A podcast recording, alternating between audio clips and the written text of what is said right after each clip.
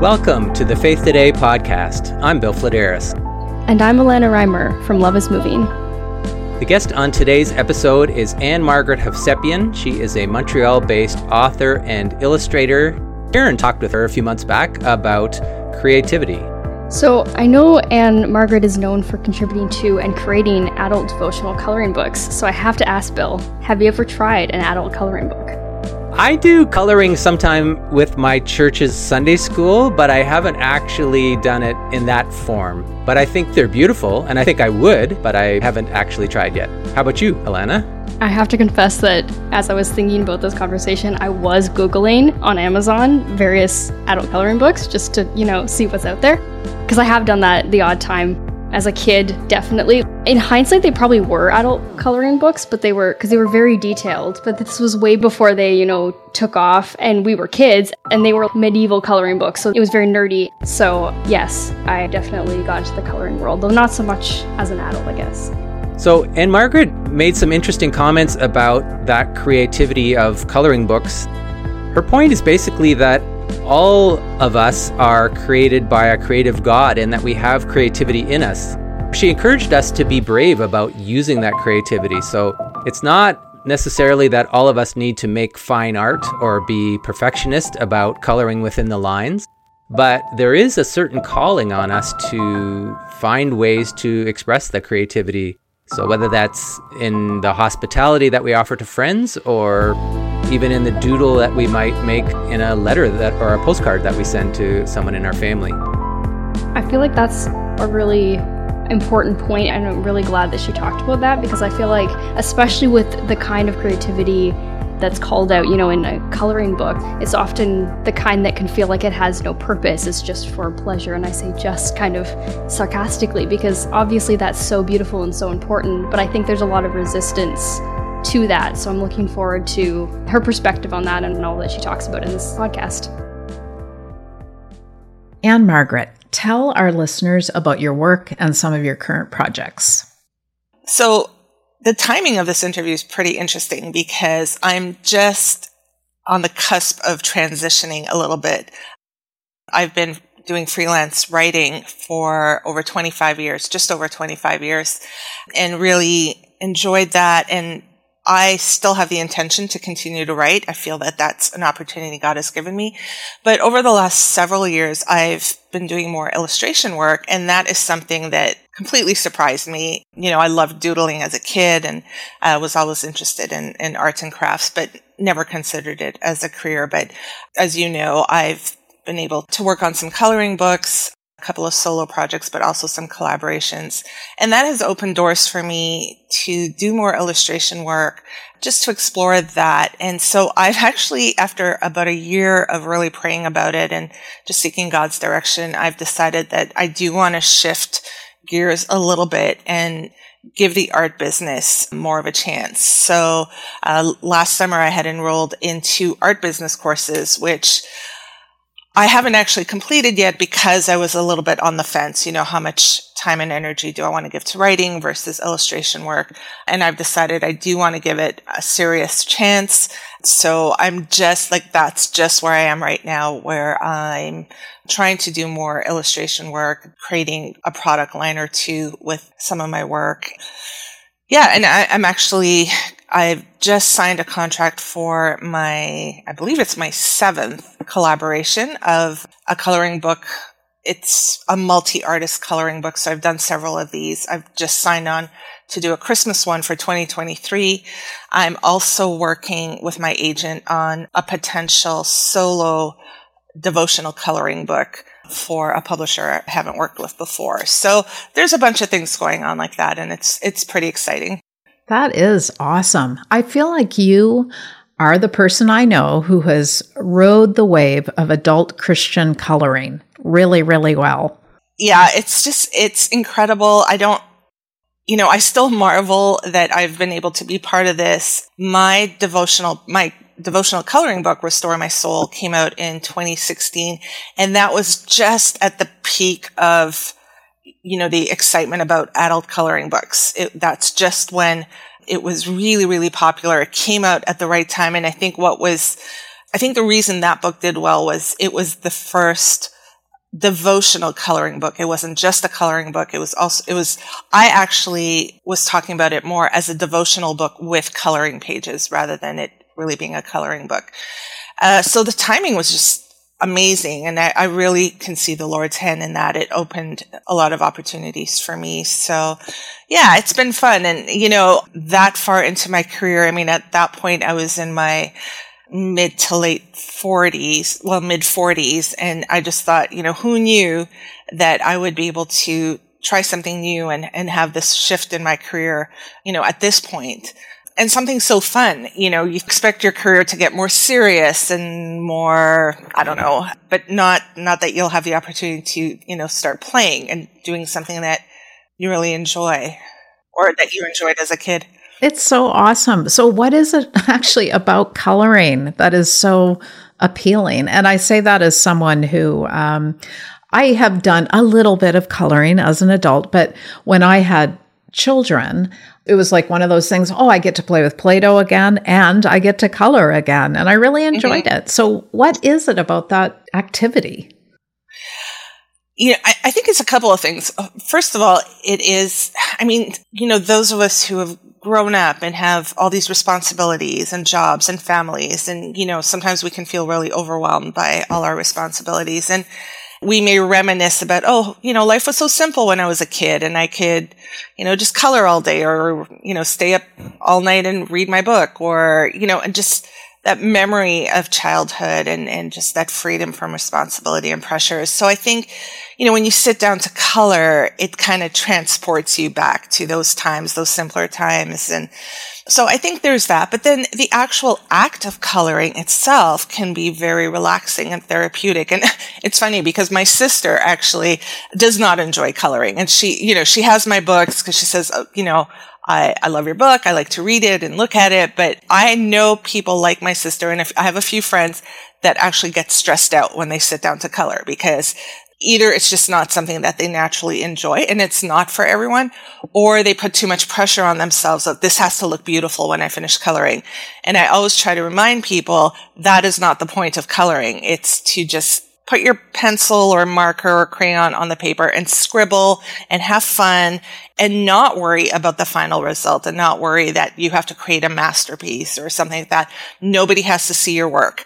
You know, you can scribble and make it ugly. It's just that act of slowing down and doing something fun. And ironically, I actually don't color a lot. I, I, mean, I have all these coloring books I've contributed to, and a lot of the pages have not been colored in yet because I'm spending so much time drawing these pages and then I forget to go back and color them in. But I do enjoy it when I do.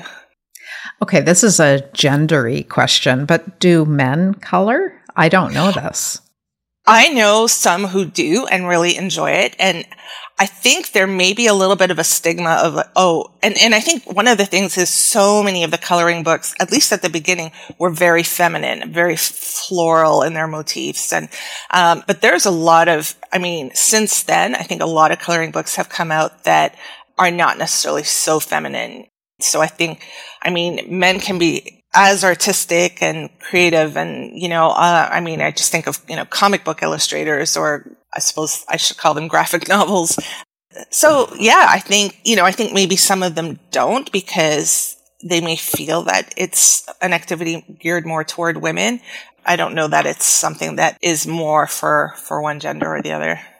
So if i imagine giving my husband a coloring book or encouraging him to color like he would say I don't have time for this. I think that would be his answer. I don't have time mm-hmm, for this. Mm-hmm. So that leads me to something I want to ask you about, which is our creativity, our creative impulses, and how we make time in our lives to let that come forth or to explore that, especially, and maybe this is two questions combined, people who would say, Oh, I'm not creative. Mm-hmm. And they don't see themselves in that way. So, I guess, are we all creative and how can we create space in our lives to explore that?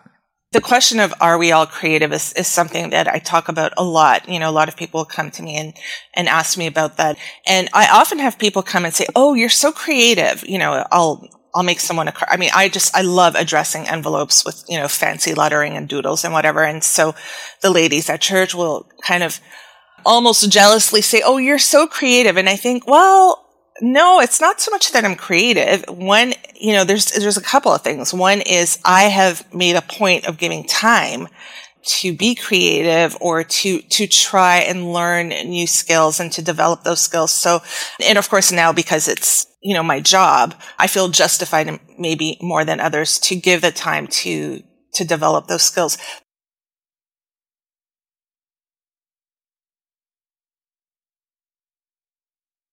But I think that whole question of am I creative, you know, we, we look at it the wrong way. We really see creativity as the ability to paint or compose music or sculpt or dance or act or whatever.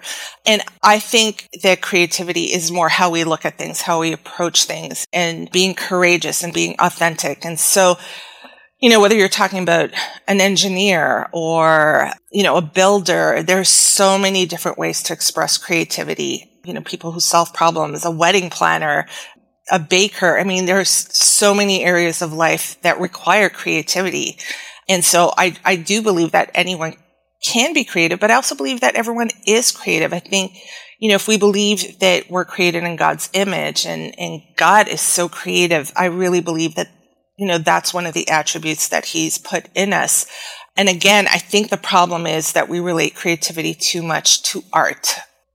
So I think that, you know, oftentimes people confuse or they try to equate talent with creativity. And then and then when if you throw skill into that mix that's a whole other thing. So i can have a sense of what my natural talents are. And you know some people are naturally they may naturally have a good ear for music or for color or things like that. So you know, definitely those are things that we can explore and develop and get better at. And, you know, you wouldn't want to force someone who's tone deaf to try to play violin or someone who has shaky hands to be a sculptor or a photographer.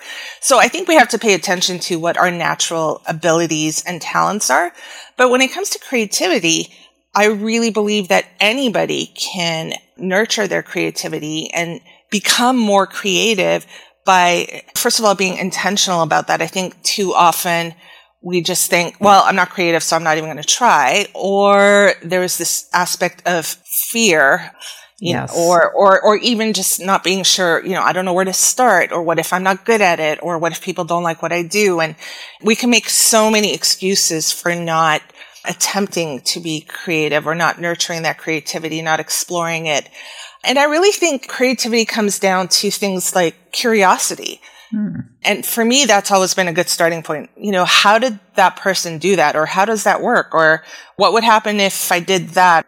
And just looking at things in new ways from different angles and, and being curious and being willing to experiment and, and, and try things. So uh, I think curiosity and courage, not necessarily confidence. And, and there too, I think, you know, courage and confidence are often mixed up. I don't necessarily have the confidence to do some of the things that I do, but I'm willing to try them out even though I know I may fail. It could mm-hmm. be end you know, it could be a flop or whatever, but just, I think courage is doing the things you're afraid to do. And then another thing that may hold some people back is perfectionism. Right. And just, you know, really setting their standards so high that, okay, unless I achieve this level of skill or, you know, unless it's absolutely perfect, it's not worth trying. And I have learned to be content with doing a good job, doing my best and producing something and being okay with that and not mm-hmm. trying to be the best at something. And I've said this to other people that I think what's important as a creative person is being your best rather than trying to be the best. Yes. Yeah, that's good. So, Ann-Margret, you mentioned courage, which I love. I think that's so important. And I was thinking about, and you know, this avoiding of perfectionism. And I think this is the adult grown up trap. Like we started out talking about coloring, and when you're a kid, you're just so much more free, I think, and you don't feel silly and you don't have this preoccupation with performance and impressing people. So I imagine that part of the secret to tapping into that creative self is just maybe trying to forget yourself a little bit. And I don't know, how do we do that? that is a challenge because when you look at kids who play or who make up songs or who color and draw and build things, they don't care. You know, when, when a kid is building a sandcastle, they're not trying to make it look like the Taj Mahal. You know, right. they're just having fun. Unless their dad is there telling them to make it right. look right. yeah, exactly. Or, you know, kids will bring a scribble to their parents and say, look, that's a horse. And, you know, it looks like just two lines or something. And they take pride in what they've done because they have put their heart into what they're doing. They've had fun. They don't really care if other people think it's great or not. And if we could recapture that, and I mean, obviously, if you want to make a living doing anything artistic or it's not good enough to just scribble something and say, "Oh, well, I did my best," and here, you know, uh, right. that's right. different you yes. know obviously if if you're pursuing a career as an artist as someone in a creative field excellence is important and, and discipline is important in, in developing those skills and and that's kind of where i'm at and feeling like okay i'm ready to to get a little more serious and, and mm-hmm. bring my work to another level but for someone who just wants to enjoy being creative I think, yeah, just try to get out from under that pressure of perfection and worrying about what other people think of what you've done. Yes. You know, if you're doing something for the glory of God and for your own enjoyment and something that can bless others, I think, you know, that's great. Um, mm-hmm. But we don't get to that point because, you know, we're too worried about perfectionism. Yeah, absolutely. I mean, I find that, Ann-Margret, in my writing life as well. Like, there, I meet and mentor and help and encourage, or I try to, writers who are just wanting to write. You know, they want to explore maybe their their life and their memories and and their spirituality in that way which really helps. But then there's another stream of writers who want to be professional writers. And that's a, that's a different track. That's a different journey where yes you have to really be ruthless and be willing to have others be ruthless with you in their critique and so on and that is not for everybody and and everybody doesn't have to be that or they don't want to be that. And so to be able to play in our creativity is such a beautiful thing. And that is, I come back to that idea of time, I guess. And I'm wondering what your advice would be to someone who recognizes that need and that impulse. And often I find as people reach sort of midlife, particularly with the writerly folks that I talk to, that's when they start to think, I need more of this in my life. So, how does one go about jumping into whatever area they want to explore? You know, usually if we're really passionate about something that, you know, we make time for the things that we really want to do.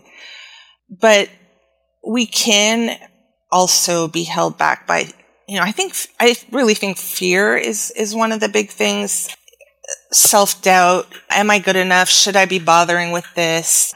Maybe I should be doing something else. And I don't know how well this relates, but I'm, I'm thinking back to the beginning of my career, you know, growing up, like, I, am not sure if I said at the beginning, but you know, as a child, I loved to doodle and, and I would actually play with lettering. And I mean, I never had an, you know, I wasn't necessarily wanting to be a professional calligrapher or anything like that, but I just, I loved letter forms and drawing and things like that but it was really a hobby and it was just, you know, something I thought, okay, well, this is what people do in their spare time kind of thing. But when I was thinking about the future, I really started to move toward the sciences because I thought, well, uh, that's a serious job. That's what I should be doing. That's what my parents will expect of me or whatever. Never considered a creative job for my future. And yet, you know, now I look back over the years, I mean, you know, I wanted to study chemistry. I did for a while, didn't work out eventually got a job at a magazine publisher where I was for a few years. And that really started to, to show me what I was good at and what I was interested in. And I think we have to pay attention to those early passions and the things that that excite us. And you know, I've had a friend recently, and she's an older woman who's who's been a writer for many years. Uh, she's had books published, and and I was talking to her about the shift I want to make from focusing more on writing to focusing more on art and illustration. And she said, you know, Ann-Margret, when you talk about your illustration work, you light up. Hmm. And she has really sensed that the difference of when I talk about my writing, which is something I enjoy doing. Let me backtrack because I don't know that I actually enjoy writing. It's, I mean, I'm really grateful for the many years I've had opportunities to write and it's opened a lot of doors for me. And I do feel that there are times where God put something on my heart that the best way for me to share that is in writing. So writing for me has been more of a vehicle or a tool, but not necessarily the thing that makes me jump out of bed and I want to sit at my computer and start writing. There are people who are like that. There are people that writing defines them. That's what brings them joy and they love to write. I've never been one of those people. For me, it's one way that I can express what God has put on my heart, but it's not the only way. And illustration work and, and other things have been other tools that God has given me to express myself. And so as I've tried to be more honest with myself and more authentic about who I am, I've realized, okay, if sitting down with, you know, pen and paper and markers and, and, and doodling is what really brings me joy. And when I create something and it gives other people joy, well, maybe that's a clue that I need to give more time to that. Now, again, I'm talking about it as, as a way that I make a living and someone else who has another job uh, may say, well, I don't have the time, you know, the same amount of time as you do to, to sit and doodle or, you know, practice calligraphy or paint or whatever. But again, I think if you really search your heart and say, you know, uh, and it, and it could just be going for a walk in nature and taking pictures of trees or, or it could be, you know, baking a cake for someone or whatever. If we pay attention to the things that kind of make our hearts sing, I think those are clues for what we need to be intentional about carving time out for. And maybe we need to let go of other things. Maybe there are things that we're doing out of a sense of obligation.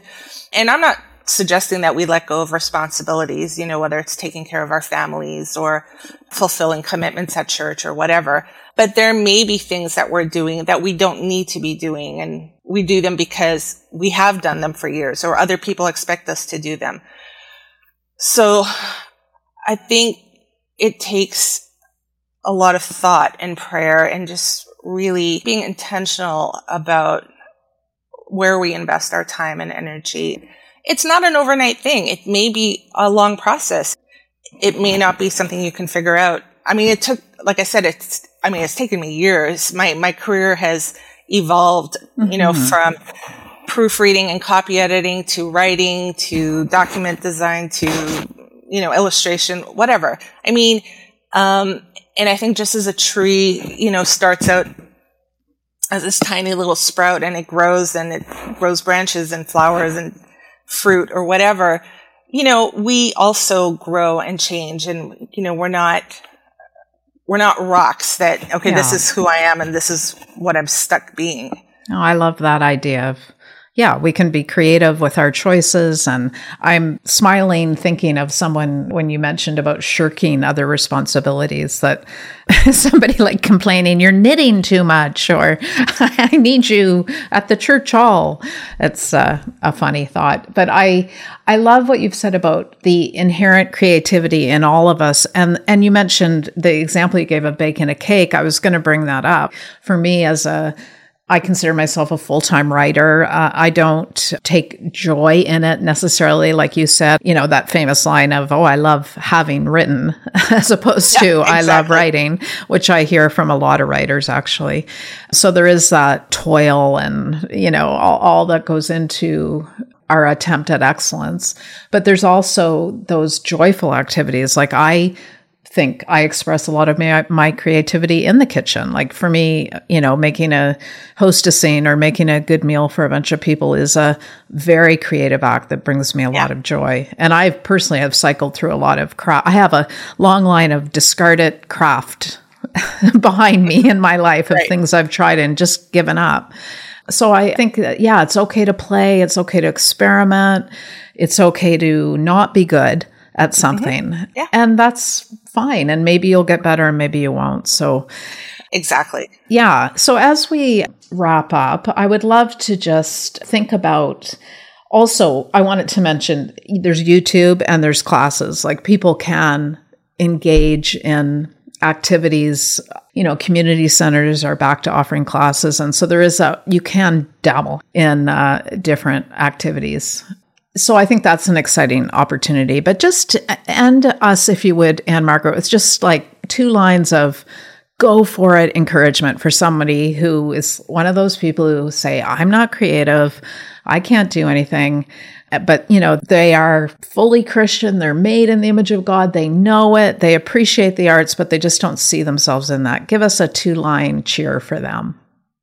Uh, you know i think one of the things is you know don't let yourself get overwhelmed by the pressure to produce a masterpiece or and and i think was it eleanor roosevelt who said comparison is a thief of joy I, I think someone anyway. It was her um, or her husband. Yeah, uh, and I really think you know we fall into that trap. You know, don't compare yourself to others. Uh, you know, do the best that you can do with joy. I think if we approach it as an act of worship, saying, you know, Lord, you made me creative. I don't know what that's supposed to look like, but you know, just give me the courage to try something, to put my heart into something. I think that's a good starting point, you know, rather than trying to figure it all out at once. You know, just offering that to the Lord, inviting Him to be part of that process, I think will really make a difference. Oh, I love that. Thank you, Ann-Margret. And if anybody listens to this podcast and takes up doodling or knitting or cake baking or painting or anything like that, we would love to hear because uh, it is so important. And Ann-Margret, I really appreciate the work you do. And thank you for being such a creative, bright light in Canada. Oh, thank you. That means a lot. Thank you for listening. Check out more podcasts and subscribe to Faith Today magazine for free at faithtoday.ca. This podcast is produced by the Evangelical Fellowship of Canada. If you enjoyed it, please rate or share it.